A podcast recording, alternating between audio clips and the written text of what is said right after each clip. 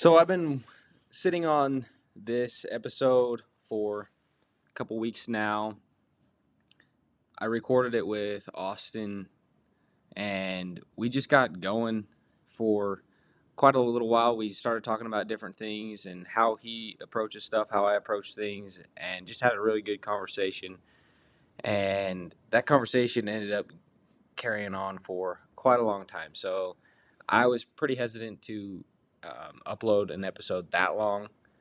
So I've been really busy over the last couple of weeks. I'm sure you guys all understand with Thanksgiving and all of that. And plus, I got a bunch of tests here. So it's taken me a little while to sit down and figure out a good place to break up the episode into a couple of digestible um, pieces. So this is going to be a two part series with Austin and I, and it's a really good one. I hope you guys enjoy it. Hope hopefully you get a lot out of it. If you have any questions for us, hit us up on Facebook or Instagram. I don't know Austin's um, Facebook or Instagram, but I'm sure he's pretty easy to find if you follow this. I'm sure you probably follow Austin. He's he's a heck of a shooter, and uh, right what three days or four days before we recorded this, he just got off winning the uh, Golden Bullet at the Precision Rifle Series finale this year. So he's a heck of a shooter. He's a great guy, and hopefully you enjoy the episode. Thanks for listening. Hello, welcome to the Mythology Marksmanship Podcast. I'm Morgan King, and I'm here with the brand new uh, Golden Bullet winner Austin Buschman. How are you doing? I'm doing good. How are you? Man, I'm I'm pretty good. I just trying to get studied up for my test, so this is a good break. That does not sound like a good time. No, definitely had better. Even getting kicked my ass kicked by you was better than this.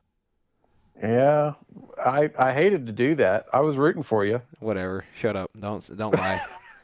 that's one. That's one rule on this show. You don't lie. okay. well, I. Uh, you laughed all the way to the finish line. I. I. I remember at one point that uh, Jeff Geary was like tied with me there at the end. I would have been way more stressed out had I realized that. I knew Matt Caruso was a shot uh, ahead after I missed one, but I had no idea that like Jeff Geary was a shot ahead, and he shot right after me the whole match. And so then somebody came up to me like 30 seconds after I finished and was like telling me that, and I was like, "What?" And then they're like, "Oh, he just missed a shot, so now you win." I was like, "Oh, okay." yeah, I had no idea either. Um, Chad comes over and says he cleans the stage, he wins. I'm like, "No way!" And he says, "Yep." And this is halfway through him shooting, and I'm like, so I'm like hanging on every shot, like trying to figure out what's gonna happen, you know is exciting. But uh, yeah, and then when he missed, he's like, like, he's like, well, he's got him on skill stage, so he's won. So yeah, thank but, goodness. Yeah, but uh, I remember at one point we were sitting there, we are we are about halfway done, and I remember I remember uh, hearing the um the other Austin. I, I hear him say, "Well, at least you're humble." And then I hear the the uh the other Austin, you go, Tried that once. Didn't work. yeah, I I don't know. I I I could come off as a really arrogant guy. Most of it is just a uh, just for fun. I guess I think it's funny to to act that way, but in in reality, I don't I don't think that I really am. But I love uh, I love joking around. I love the banter at matches. I love giving guys uh, a hard time whenever if I really really know a guy well, I'll give him a hard time even if he's having a bad day. So that's how you. And if if I don't know a guy well, then I really back off and I'm nice to him if they're having a bad day because I don't really know how they'll react. Yeah, no, I understand that. That's like um, talking shit's my favorite pastime. So, yep. Uh, yeah. Well, outside of talking, you know, that's probably number one. But then talking shit is number two for sure, at least so I I love it. That's why when I heard, I was like, man, that's my guy right there. oh, there's nothing wrong well, with that. Are you uh you're back home and ready to go for another season? Yeah, you know, I was talking to uh, Brian Neese about this. I shoot with Brian Neese a lot. I don't know if if you know him, but he's from Idaho out here, and I shoot with him quite a bit.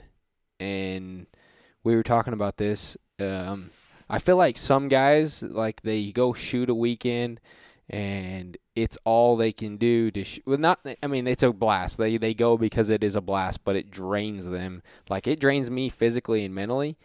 But then as soon as I get a a, a wink of sleep and rest, I'm fired up and I want to just shoot more and more and more. So it like builds on itself. So yeah, I want to shoot a lot right now. Anything.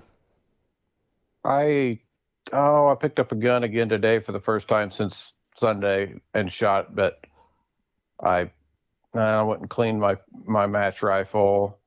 I went and shot a coyote this morning, so that was nice. Yeah. Uh, first set, first, fir- right at first light, coyote came right in. Me and my buddy, we shot him, and then we basically just packed up and went home.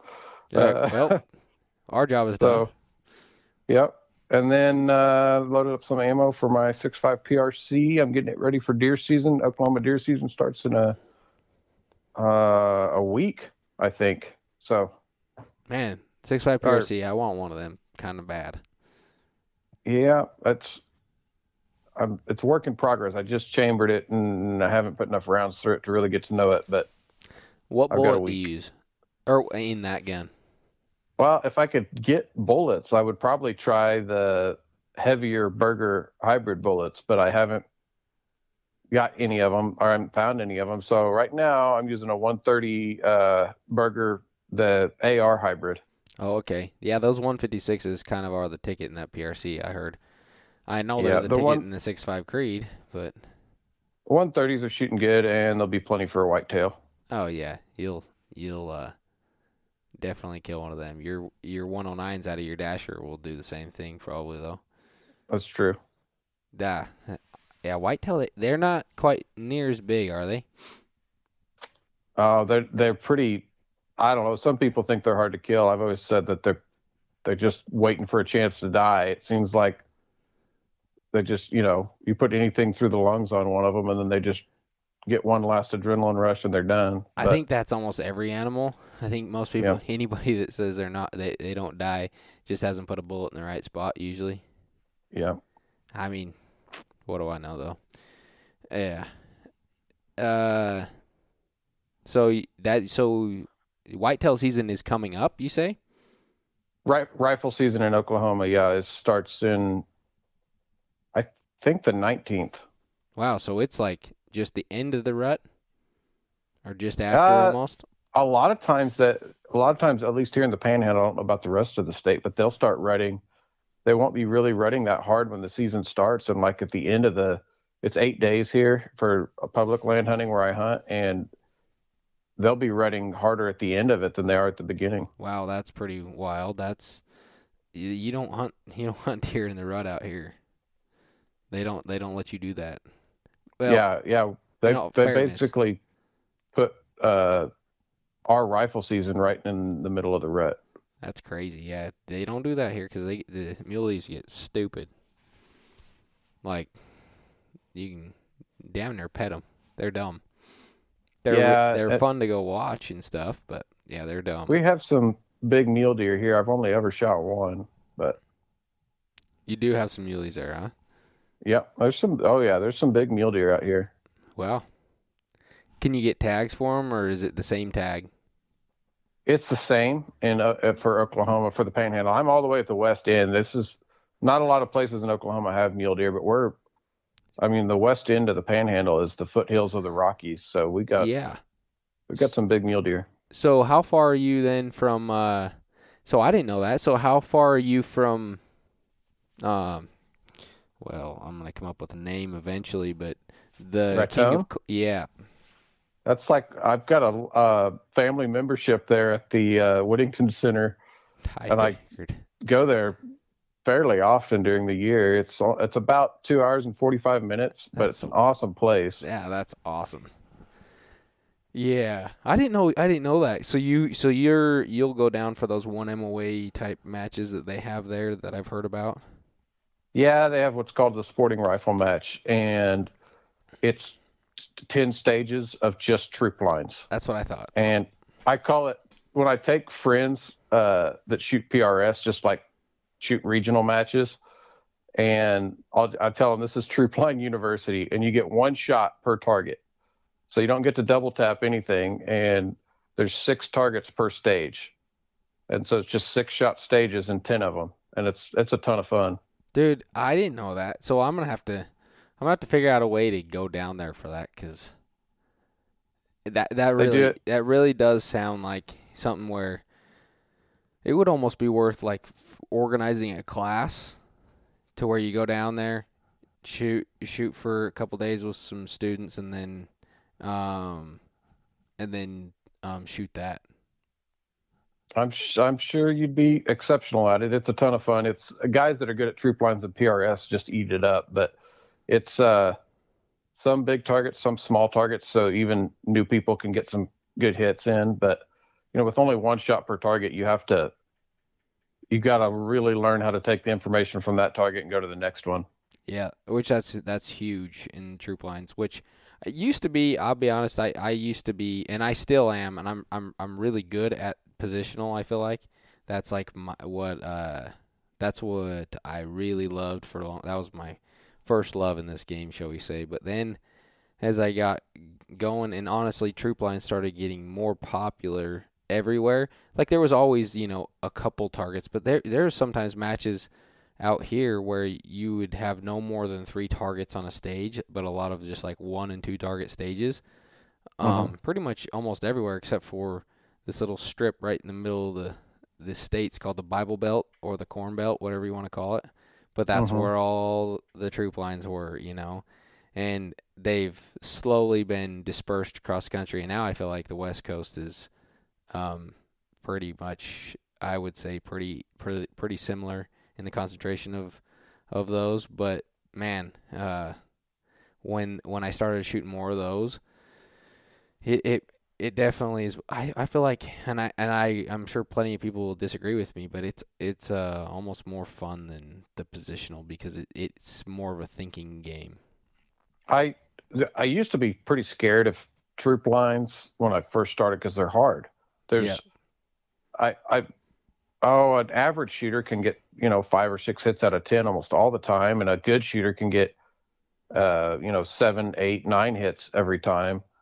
But there's a, a step up to the elite shooters who are going to get nine or ten every time on a troop line, and that's where you go got to get to on a troop line Yeah, but it's I just think of troop lines. It's a totally different art than or or knowledge base than the rest of PRS, uh, positional shooting and things like that. It's its own thing, and to me, it's just pure precision, and that's what I love about you know the sport is the precision aspect. And you troop line is just you, usually prone or modified prone, and just you and your rifle trying to figure out how to hit tiny targets.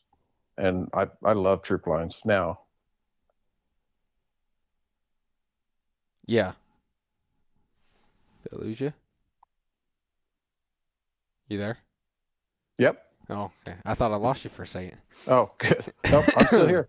But um yeah, no, and I think I think that like liking troop lines and being really good at troop lines, I feel like you have to be able to be very proficient in positional.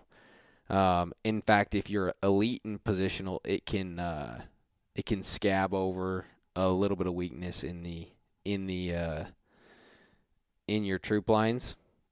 But man, because I feel like there's a lot of like, and and I don't know. This is this goes into um, me thinking about what makes shooters a really good shooter is good. You know what I mean? Like, uh, what makes you good? What makes like Orgain good? What makes Clay good? Uh, You know what I mean? Like I, and that's not just the the only list of the good shooters. I'm just thinking out loud. But uh, yeah. I feel like that for and and taking me, I thought I thought for a long time like I I I know I was uh, very elite at the uh, at positional, but my troop lines I was good, but I wasn't I wasn't like really good, and so and it took a while for me to for me to figure that out because I would, well, and it and it took me analyzing stuff afterwards. Like, man, I, and and Orgain there for a while. It was like when we go to a match, we would kind of go back and forth the whole time, and I would keep track of his score, and uh, it we, uh, I would beat him on almost all the positionals, and he would beat me on all the all the troop lines, and it was only by we'd either tie or I would get an edge on a on a positional, and we'd tie and he'd get an edge one on troop lines, and I'm like, okay, so I got to figure yep. something out here. You know, I got to figure it, out these troop lines.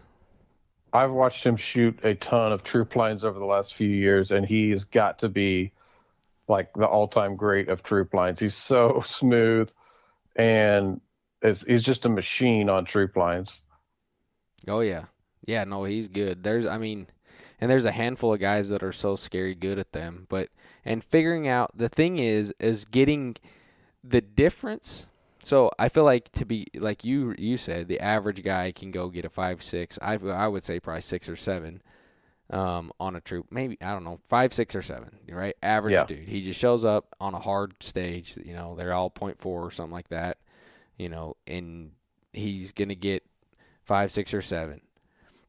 Obviously, sometimes he's gonna clean it, whatever. But I'm just saying, average. If he say he averages six and a half on his troop lines, then that guy getting practicing a little bit and getting to where he averages eight. That that's doable. Now getting to where you average nine and a half, that's that is a whole different realm, and it's more subtle changes. I feel like.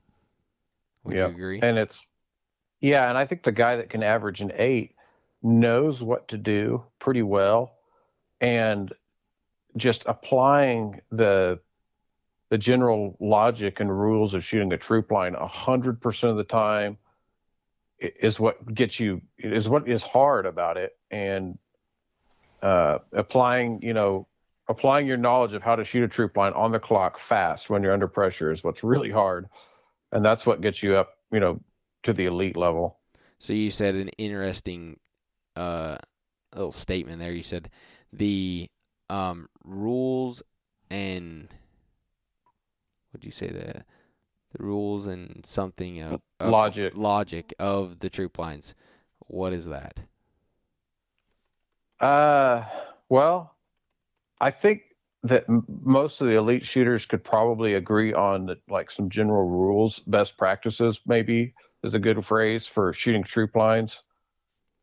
And they're not like if you if you if you wrote it all out, it would be just obvious stuff, I guess. But the hard part is then you know applying it 100% of the time on the clock. But I think, uh, well, one of my favorite sayings is, you know, if you hit a little bit to the left, aim further to the right. Yep. That's that's one of the rules of troop lines, right? Hundred percent. So, so I guess uh, the first key to that whole statement, though, is knowing where you hit. So, to me, one of the big, the biggest thing about troop lines, and one of the things that makes somebody elite at it, is they're going to uh, have a really high percentage of their shots where they correctly identify where it landed, whether it was a miss or a hit on the plate. So that's step one. And then they're going to uh, make very accurate corrections to center. And then whatever method they use to correct their wind holds for the next target, they're going to do that very accurately as well. And that's really all there is to it. You've got to have a, you got to be well practiced at spotting hits on the plate where they landed You've got to make really accurate corrections to center, and then you've got to be very accurate at taking that information to the next target and making the correction, you know, whatever change you had to make in your wind on the first target, you need to make that change to your second target's dope. So there's different systems for that, but that's the general, you know, stated very simply, that's the general plot for shooting a troop line accurately. So let me. You got from what I gathered, you got, you're basically boiling it down to three simple things, right? See where you hit, make your correction to the center, take that information, make a, a wind call for the next target. Yes. Okay. Which I think that's that's right. And then and then how you do all that that's uh that the that's a conversation that's three separate conversations, right? Yes. Which we can definitely I feel like we we should dive into that a little bit. Um Sure. quite a bit. But uh, first, I, I we talked about um, kind of doing some rapid fire questions so that people can kind of get to know Austin Buschman. I feel like um, you've been on several podcasts because you've won everything lately. Uh, so Uh, I've know- won. I've I've gotten. Uh, I've got. I was thinking about this. I've gotten fortunate at the big matches when it when it mattered, and um, like sometimes it felt like that others missed when it mattered most, and that that I just barely stayed consistent enough to eke it out at the end. Hey, that's that's what makes a champion. That that's not eking it out. That's winning. That's that's how it's felt sometimes. I mean, I Oh, I know really exactly what you're win talking by ten about. shots. Is what I'm saying. Yeah, I know, but good luck if I'm showing up. Yeah, I know. Yeah, it can't be done with the with the level of competition we have. No, I know. Yeah, it it's not just me. If you if you back off one shot, somebody's there. Yeah, Literally, it almost happened. yeah. No so, kidding. Yeah, I, I I get it. I mean, little things happen, you know. I mean, I've had I've had I've had issues come up and bite me, and it makes a big deal when it matters most. And dude, it's it sucks. But one one day I'll figure out how to how to beat you when it matters. But well, hit, hit me with these questions. either way, before we go, I just I just want to congratulate you because it, it is a big deal. Like it's I- freaking cool. I appreciate it. Yeah, it's a it's really a dream come true. To, I mean, it's a goal that I set two years ago. I failed last year. I I got it done this year, and I just it was one of those things. That's like you can set that goal and never achieve it, and try as hard as you wanted. And I realized how fortunate I am to to to you know out of all the top competitors to just uh, have it go right this year. Oh, 100%. I I know all about um the fact that you can keep trying and trying and trying and it just doesn't happen and you know, you Yeah. just the only thing you can do is come back and do it again. You know, what you've done and and I'm highly jealous of you cuz you've you've you've got it done. So it's it's big deal and then congratulations. Um yeah. Which and before and I, I just want it to be noted that that you so far out of the 11 except uh like or is it 10 10 accept acceptance speeches right for the golden bullet. You've given the all-time greatest so far. Wow. yeah. That's a that's something I, I hadn't made my goal, but I'll take it, I guess. Uh, like a hands down you won that one by 10 points for sure at least. Probably 15 or 20 I've been that was my fifth finale. I'm not sure I can remember any of the other speeches, I so can. I'm just impressed that you remember them. Well, I don't like remember a lot, but I about them, but I remember how kind of how they went. Like Austin's first one was decent. The second one was better, but you know, like it's still you can you can it, it's not like I get it. Like what do you say? Well, you came along, you knew what to say. Like and and cuz I had I mean, I don't know. You uh it's a, it's like one of them things where you don't obviously prepare for it unless you maybe did, and if so, kudos to you. But like you know, there's there are some elements like that you got to put in there, and you you hit them all. You you were concise. You know, I, I thought it was good. I thought it was a really good speech. I had every year whenever I listened to somebody else give that speech, I thought, man, what would I say if I had to give that speech? So I had you know, at least put that much thought into it. But driving to the finale, I, I thought about it a little bit too. I was like, what if I win this and have to give a speech? The Shannon comment was was gold. that, That, was, the uh, best part. Uh, the uh, naming uh, Amy Lynn's baby Shannon. Yeah. it's a girl. Yeah, you're like you're Ugh. like I agree, Amy. That that Shannon is a beautiful name if it's a girl. I was like, Yeah. that's awesome. And you look right at him. he liked it. Oh yeah, well, it well. it strokes his pride too. I mean, like you're talking about him, it's great. Which Yeah. you know we're all that way. You know, it's a it's a it's it's a it's a dig, but also it's it's a like a, a term of endearment type deal. You know, it was great. it was it was good fun. I, I I really enjoyed it, and you you uh you accepted it well. So I was uh right. I was impressed. Um. Anyways, so first of all, I just want uh want to go through here. Uh, see what what is your or do you listen to the show? Yes. Yeah, I've listened to. Uh, how many episodes have you done? I've probably listened to about ten, maybe, maybe, yeah, somewhere around ten. I've probably listened to as far as complete episodes. Well, I'm sorry. I hope you didn't fall Well, asleep. No, no. Usually I listen while I'm reloading or while I'm driving to a match or or on a long road trip. So Oh yeah, uh, it's been good. yeah. I've taken I I took all of your secrets and used them against you. Well, good. I'm glad somebody's getting something out of it. I mean, I don't I don't have Hmm. much secrets, you know, but no, not anymore. no, no, it's all out there, right? It's all out here. Um, so, and now just walk me through real fast. What do you, what's your rifle setup? Okay, so I actually I've got a really special action. It's a left bolt, right port, impact precision action. Um, I I noticed I'd that. had left bolt, right port actions before. I and I loved them. It's like my all-time ultimate setup for an action. And I figure if you're getting a custom action, it might as well be custom, right? So Yep. I finally got Tate to make me one, and that's when I switched to Impact when he when he made one of those. So and the thing has been flawless. Uh, I've got a foundation stock, uh, Nightforce, a scope, uh, Ace muzzle brake. Uh, I use a Bix'n Andy trigger, uh, the TacSport Pro. Let's see. I generally use uh, Wiebad bags. Okay. Um, Thunderbeast bipod. I don't see a lot of those at matches, and I don't know why. I really like it, but anyways, that's that's pretty well my setup. Oh, I use The uh, generally use I was gonna ask What? that. You use the Thunderbeast bipod, huh? yeah, but most of the time I, I keep a Harris in the backpack.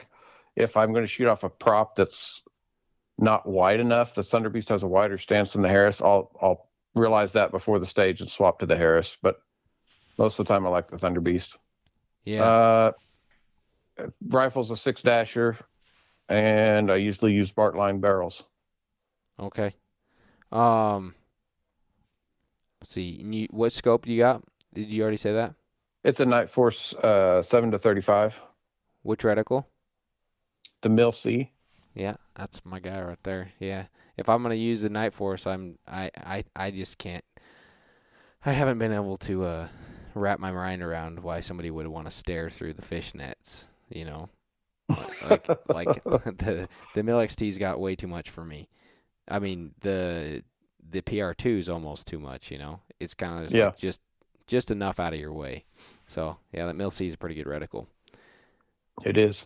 Um, let's see. Uh, so now, have you shot any NRL hunter matches? I have not. Dang. Well, do you ever um have you ever thought about doing that? I have thought about it. I I don't shoot that many matches during the year. Like I think I went to seven two day matches this year PRS matches, and I feel like so I'm, I'm really competitive, and I if I've got to budget my time at matches, then and I'm in the points race, I'm going to budget it all for where it matters. If that makes sense. Yep. No, I completely understand. I'm just the type of guy that likes to go to all matches, and I don't really care who's putting it on. If it's a good match, I'm, I'm like in. But no, yeah. Which how how heavy is your uh, six five PRC going to be that you're building right Uh, now? It's a carbon barrel and a and a really light stock. It's light. It's it's like somewhere around 10, 11 pounds. Okay, yeah. So you'd be ready to go for that. That's that's with a super heavy scope on top. I've got a seven to thirty-five night force on top of it right now. So yeah, so it, it's light. So if you guys, guys, the guys that are listening, yeah, you may have note or uh, noticed in that introduction that he is using. Uh, well, he is from Oklahoma, and he is using an Oklahoma rifle because uh, he's got the impact foundation, a dasher, but the only thing that's different is is he does run Nightforce. Everybody else runs. Uh, I think you. I think it's like a rule or a law that you have to run tangents if you're from Oklahoma, and then there's one guy, and he won the whole thing with a Nightforce. So maybe there's uh, something to it. That probably just means I'm too stubborn, and I probably, you know, could have won by ten shots if I'd switched to a tangent. Who knows? But I don't know if you can win by ten shots at K&M ever.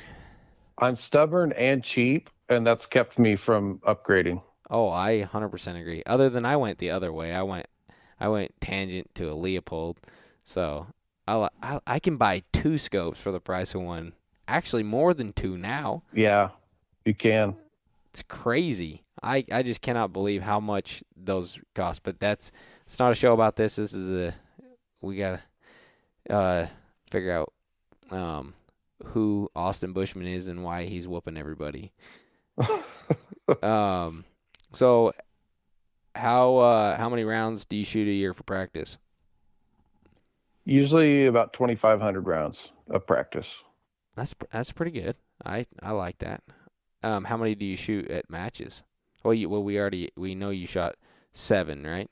Yeah, and I shoot a couple one days when I can. I really love one day like regional matches. I have more fun at those because it's not stressful. Uh, how many? I probably shoot an extra.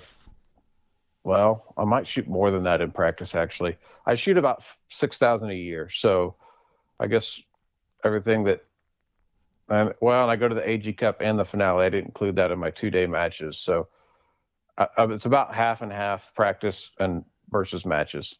Yeah, probably just a little bit more at matches. I imagine probably yeah. 30, 35 ish at matches yeah. and 25 at practice. That that sounds right. I I maybe I kind of in the summertime if I get practicing a lot, I will well I, I end up shooting more matches, like double that. So yeah. At least I have the last couple years because I kind of feel like when the you got to make hay while the sun shines, and so when I'm out of school, like I go to a match every weekend if I can, because, well, let's be honest, I, I mean I don't make a lot of money doing it, but I but I definitely don't lose money going to matches. Yeah. So uh, I will I will uh, do that at least the last two years in vet school because I can either go work a job for uh, ten bucks an hour or I can um, do this.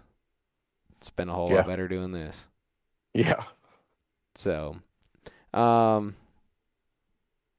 let's see. What percent of um, practice rounds are prone versus positional. These are good. Uh, actually, probably like eighty percent of my practice rounds are from prone. Um, I sh- when I actually I, I'm not necessarily practicing. I don't. I call it practice, but what I actually do is I go lay down. I've got a little tower that I built where my shooting range is, and I'll lay down prone and just try to hit tiny targets and make good corrections. And I just enjoy like it's just fun for me. It's not practice. I I'll shoot at 400, I'll shoot 600, 800, 1000, 1200 and it's just super satisfying and, and kind of relaxing to go out and shoot and be able to hit a one MOA target at 800 yards or a sub MOA target at 800 yards. It's just fun. I like that. I'm uh I definitely are more um, positional, but I've gone I've gone to more prone lately, um, just for the same reason, making corrections and stuff. Which, you know, I mean, it, to be fair, I try to do it in positional as well. So, like, if I'm practicing certain things, because I feel like I gotta be figure out how to see it while I'm positional too. But yeah, I I feel like I I do a lot of dry fire practice before a match. I, not a lot. I do a little bit of dry fire practice before a match, and that's all positional. And I feel almost feel like not wasting rounds off positional because I know what I'm trying to practice for positional is breaking a perfect shot. And I know whether I did that or not with a dry fire. I don't need to be sending around downrange to know that I broke a perfect shot.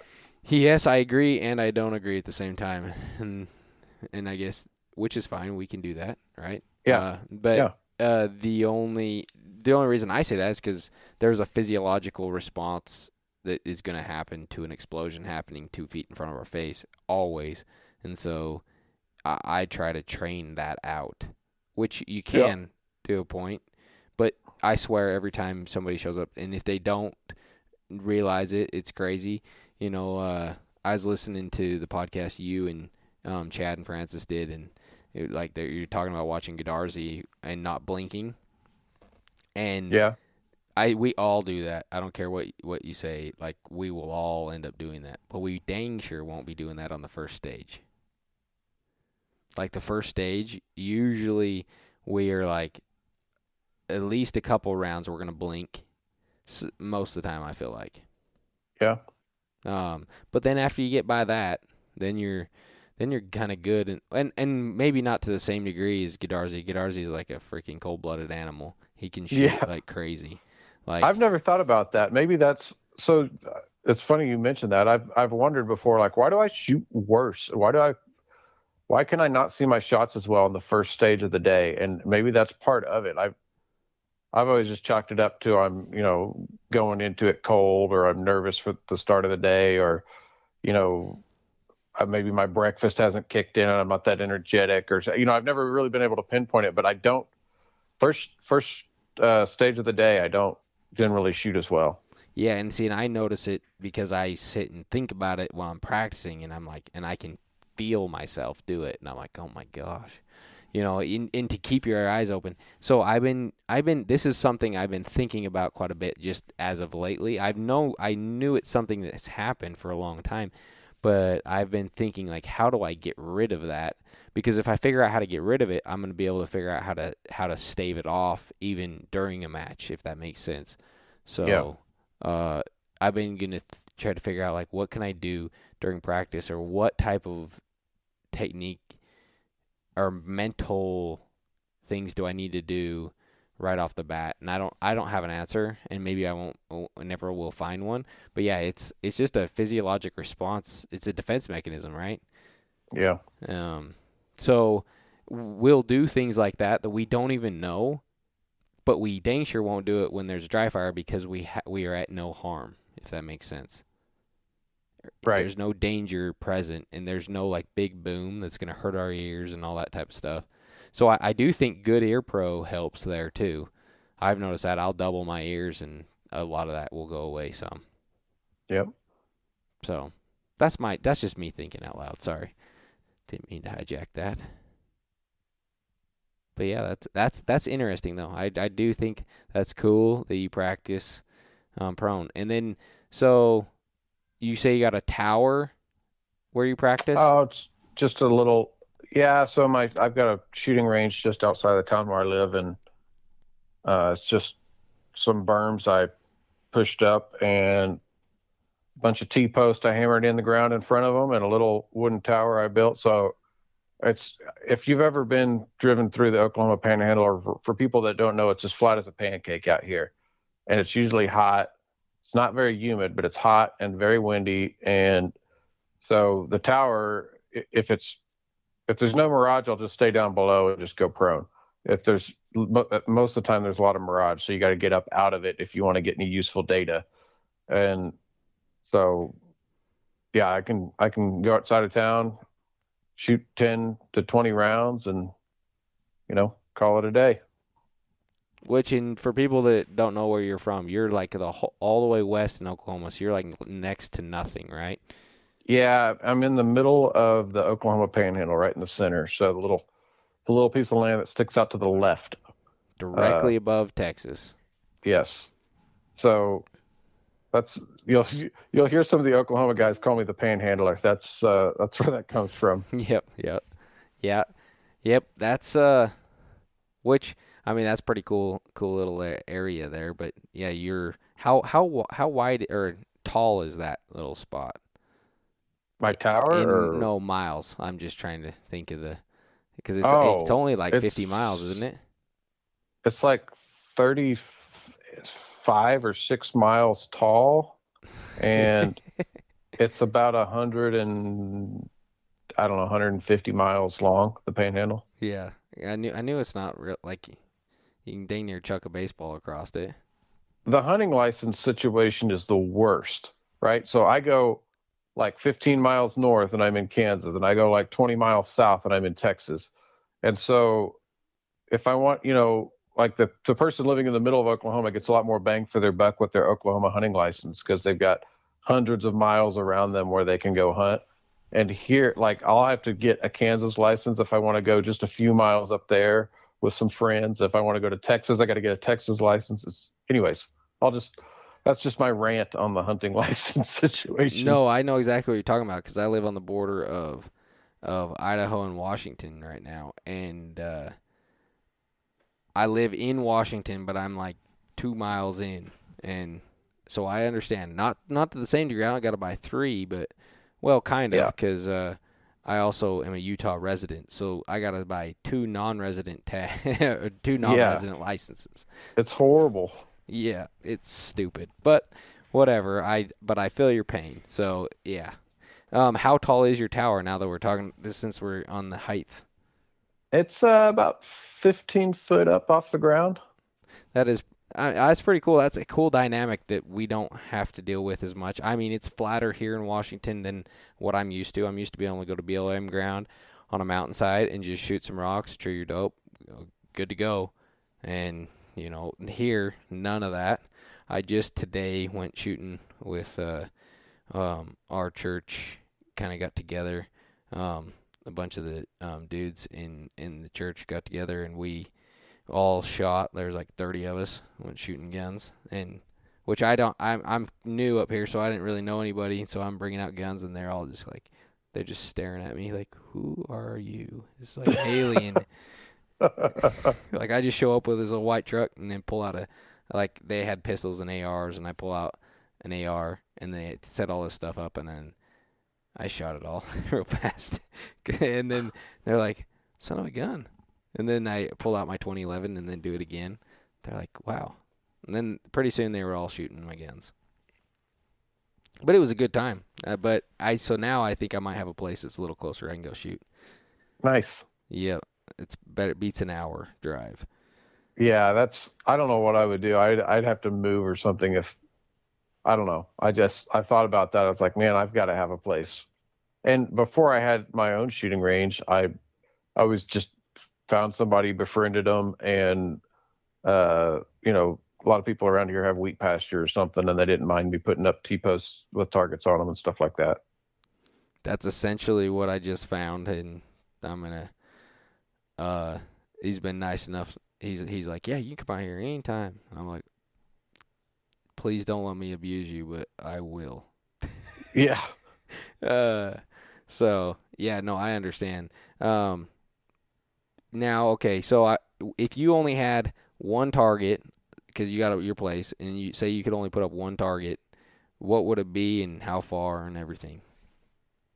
If you can only put up one target. I know you don't want to be in this situation, but say you say you are. Wow, that's tough. It would either be really far, like at a thousand yards, or, uh, but that wouldn't work out. I mean, I'm gonna have to say like 600 yards. Okay, I'm I'm really I'm about there with you too.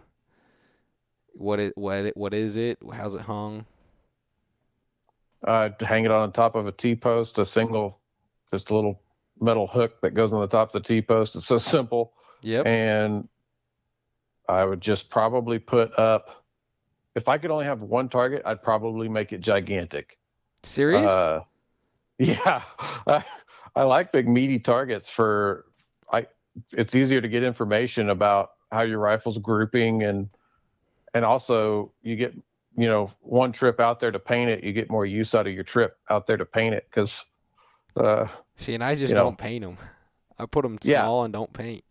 I've gotten I've gotten where I, I paint them a lot less, but sometimes whenever I'm trying to really true up a rifle and see you know where I'm hitting, I like I like painting them and seeing it. But yeah, I don't probably 600 yards and man, with with you making me pick one target, it's tough because otherwise I'd pick a really big one and a really small one. But Well, I guess that, that I I guess I'm just referring to just just to practice on. Like you got all your targets, whatever. Let's just say outside of like truing your gun and all that type of stuff, you already you some Oh. you have some way to do that, but you but here we are. Oh, You got one target you practice with. oh, it'd be a one MOA target. Okay, how far? Well, I whatever distance. I so usually the, the the targets I shoot the most are four inch at 400, a uh, probably an eight inch or a six inch at 600, and I've got a little TYL rack at 800 that goes 10, 8, 6, and I've got a 10 inch plate at a thousand that I shoot a lot. I like that. Um, 'cause that's I mean I feel like we're all the same. That's why when you said a thousand, I was like, man, I wouldn't do that. The only reason I say that because meat and potatoes is 600 yards, right? Like that's that's what we do. Yeah. We should be between 400 and 800 yards. That's like that's that is our workspace. Like that's that's that's where we make our money, right? Yep. So I I I totally agree, and I, but yes. so you so I'm guessing you prefer small targets, right? Yes, for for practice. I mean, it's way more satisfying to hit the small ones, and that's how you. And and then really, it's way more satisfying. I mean, I miss them a lot. Yes. That's so it's it's way satisfying. I don't care if I go out. Every time when I go out there, I try to pick one of the one MOA targets and fire my first shot at it. Just you know, get my gun out of the truck, set it up on the bipod, go prone, and I don't care if I miss that shot, but I have to hit the second one. That's like you know, I'm kind of upset with myself if I don't hit if I don't hit the second shot. I like that because that's how people ask me how to get better at calling the wind, you know, and because I, I, guess I never really had thought about it much, but until later when I started shooting and I tried started trying to get better, I'm like, man, how do you get better at figuring out how to call the wind? And uh, there was something I used to do because I, I mean, I got into this game for hunting, right? Uh, that's what that's what uh, led me down the path to be here. And so when I built my first gun, it was all about hunting. I didn't even know what PRS was. I had no idea.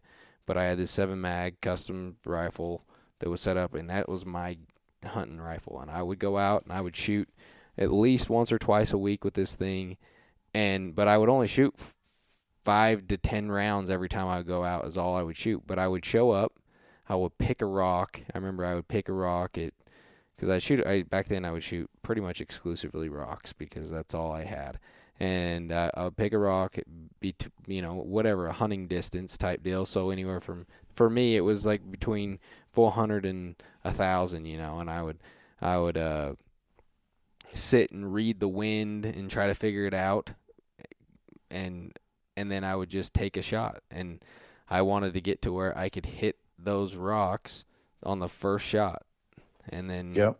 do that. And and I think that's why because people are like because I went to my first club match and I was like fourth or whatever which uh, I mean I you know I didn't think I was wanting to win you know but then there was other people that I went with like Paul Higley. He's like you little bastard you know because he's like I've been going to these for a long time and haven't done that you know whatever. And uh anyway, I think a lot of that I, I attribute to doing that. So I and I think what you're doing by going out and doing that is is really good because you're just you haven't shot anything, you have no information yet, and then you go do that. So I think that's su- super wise. Yeah, I think I would emphasize to anybody that's like for PRS. Uh, there's a lot of uh, attention given to like your first round, your first shot of any stage, but it's not that important compared to making corrections. Yes. It's you know it's an important skill, but that's one shot. The next nine are are you know what you uh, corrected off of that first one. So if you can make good corrections, there's a ton of matches I've been to where you could have missed your first shot on every stage and won the match. Yeah, I've I've I've like used this scenario I don't know how many times because I'm like, man, if you think about this for just a second, uh, if you because elite, I think win calling is the first shot, right? That's your that's your first shot of the day. That that's those are those are not the day, the first shot of the stage. That's Yep. that's where most of the wind calling is. Yes, it's it's a little easier as the day goes on because you're getting information as you go, but whatever. So let's just say, take first shots, and if your percentage of first shots is high, you those are going to be the more elite wind callers. So if you take like an average wind caller, let's say he's just 50%, but a, an elite wind caller is 90%. The difference between that, 50%, that guy hits 10 of 20 first round shots. The guy that's 90 hits 18 of 20. That's only an eight point differential. Uh, so even if you're just better than, I- and I don't think that's average. I think the more or less it's somewhat towards the bottom. I think average more like 70%, 60 Yeah. to 70%. So it the differential is going to shrink to four to six round um, differential in just being elite at calling wind.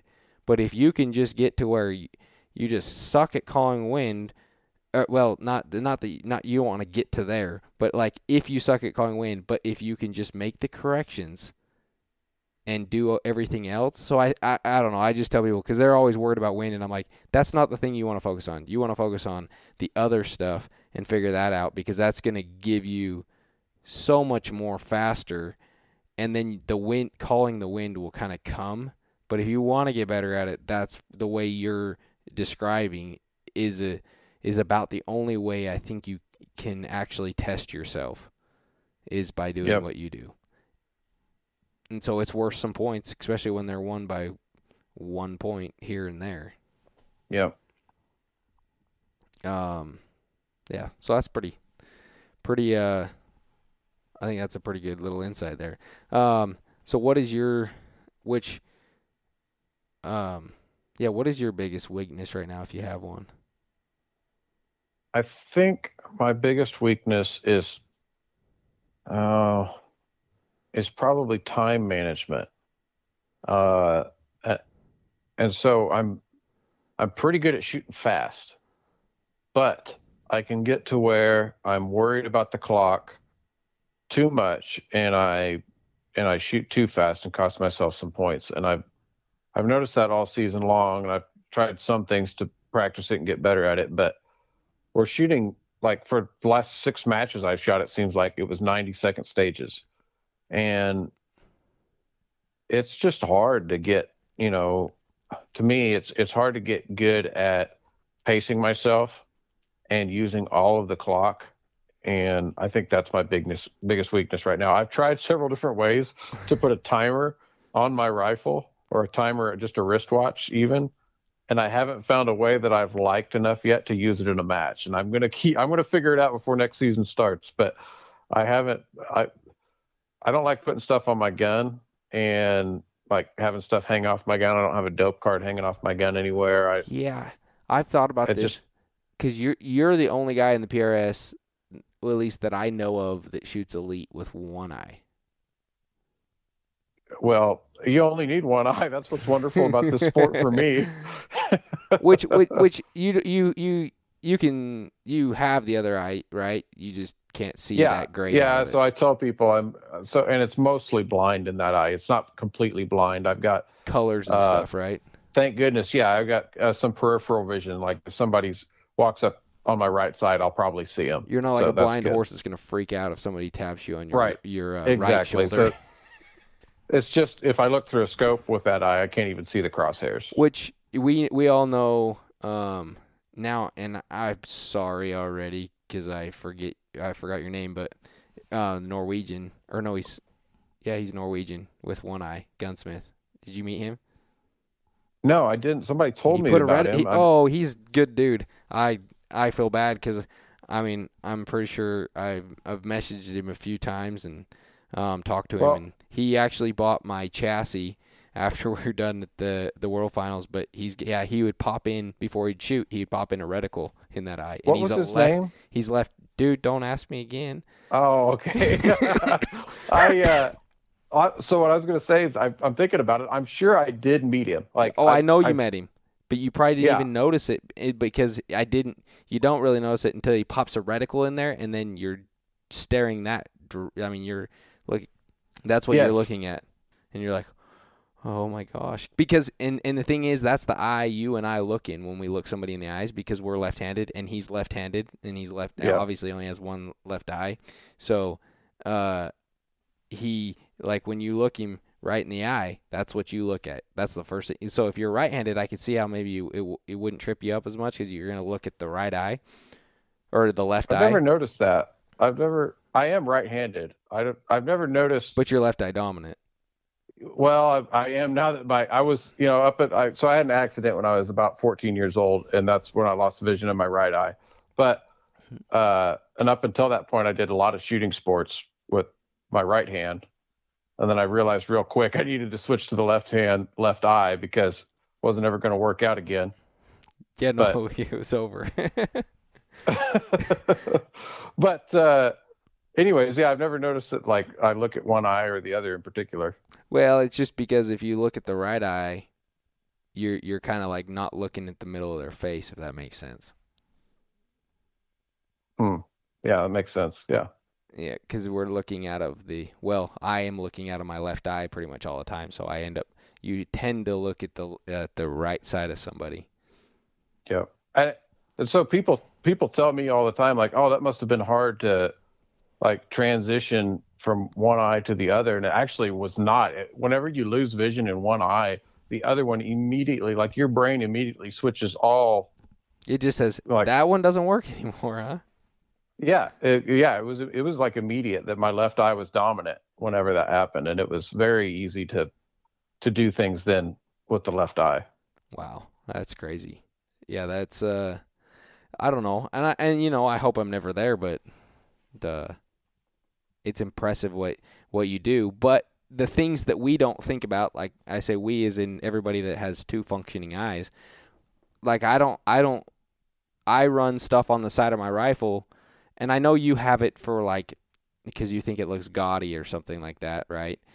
That you, I- I don't like I just I just like my rifle to be nice and sleek and clean and not have stuff hanging off to get snagged on stuff and I don't know. That's how I always hunted before I shot PRS and I used my little dope cards inside the scope cap. I, if anybody's ever seen my rifle, I use a little uh, dope disc that's a piece of paper and they clip inside a Vortex Defender scope cap just perfectly because a Vortex Defender scope cap has uh, these little like notches on the inside. Hmm and so I've got these little pieces of paper and they're double they're printed double side on right and rain paper and I can just pull them back out right on the other side put them back in. But anyways that always works well for me because it's right in front of my turret when I look up at the turret. Oh, really? Yeah I just and but you know to get to the point I guess I just I I haven't found a spot on my rifle where it really is convenient to put a timer of any type So, I've because I've thought about this since we've talked. Um, because I mean, what do you do? The only thing I can think you you could do because I mean, if you put something there on the off side, you- you're obviously not going to see it. You're going to have to pull your head off the gun to see it, yeah right? yeah So the only thing I could think you could could do is on your left hand. Have you ever seen those uh, swimming uh, timers? Yeah, I've got one. I actually bought one and, and have been like thinking about you know different ways to use it. at hunter matches I'll use it just like a swimmer would. I'll just put it on my on my dominant finger and then Yeah, and then I'll just just hit it and go. And then it's there but it it's not like it's in your way. It's just like having a ring on your pointer finger. Yeah, and that, that's your trigger finger. Yeah, but it's out of the Yeah, way. I, I just I don't know that bug that bothered me. I thought about that and I was like, nah, I don't want it. You I've put it thought on your about getting the it- other thing I thought about doing is putting it on your middle finger and you can start it with your thumb still Yeah, and and then then it's there on your middle finger. those are like the coolest tiny timers that I found that are digital. I've also thought about using an analog watch with a really big bright second hand, and where you can just pull the knob out to stop the second hand when it's straight up. You know what I mean? Yeah. and and then just tap the knob in when the stage starts and it starts the, the clock so then you would just have to glance down at the second hand and see where it's at Yeah, and I don't know what the best way is. I well, actually, I do know what the best way is, but uh, you're not willing to do it. But what rings do you run? I have Hawkins rings. Oh, see, it's so easy. You just throw a throw a rail on out front, and then, um, and then you can take it off. That's the see, because I don't like having a timer on there too. I put one on. I put a dasher together last night to go shooting, like I said, um, with them guys because I, I had a fresh barrel. Um, so I was just trying to break it, so I have two broke in and ready to go. So I put another one on, um, and then took it out to shoot it, and um, I put a t- I, and I also mounted up a new scope to put on there. And when I did that, I was like, man, I should put this timer of Chad's on there and stick it on here. And then I immediately was like, I can't do this. Like it, it just can't live there. Like I, I, I understand what you're the what Yeah. you what you're going through because I I I hate it as well. But like there's two thing there's one thing like I used to never have anything except for I would put that timer on if it got tight, you know. And then Yeah. but then now I've I've been using that uh, send it level, but I don't use it like everybody else does. I use it to where the lights are right underneath my dominant eye, which that would be Yeah. something you might be interested in too, because uh, I, I I can't use the send it level out my weak eye, which I, I could, but I don't see any point when I, I could look at I can look at a bubble just as easy, right?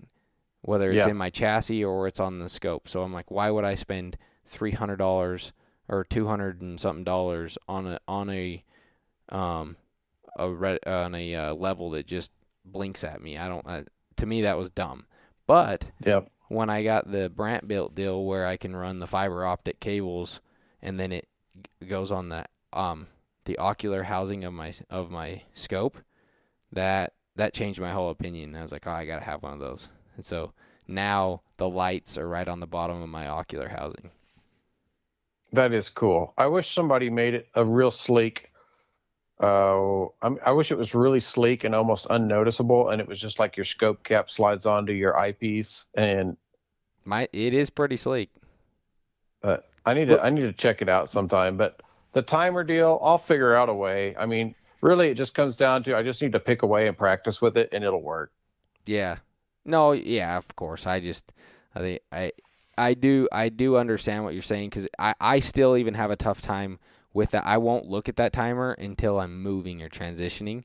Like I won't like look at it and then look back to my gun cuz I'm like I'm not going to take my mind off of that. So I used to do so and cuz I barely started running the timer like it's only been like 6 months.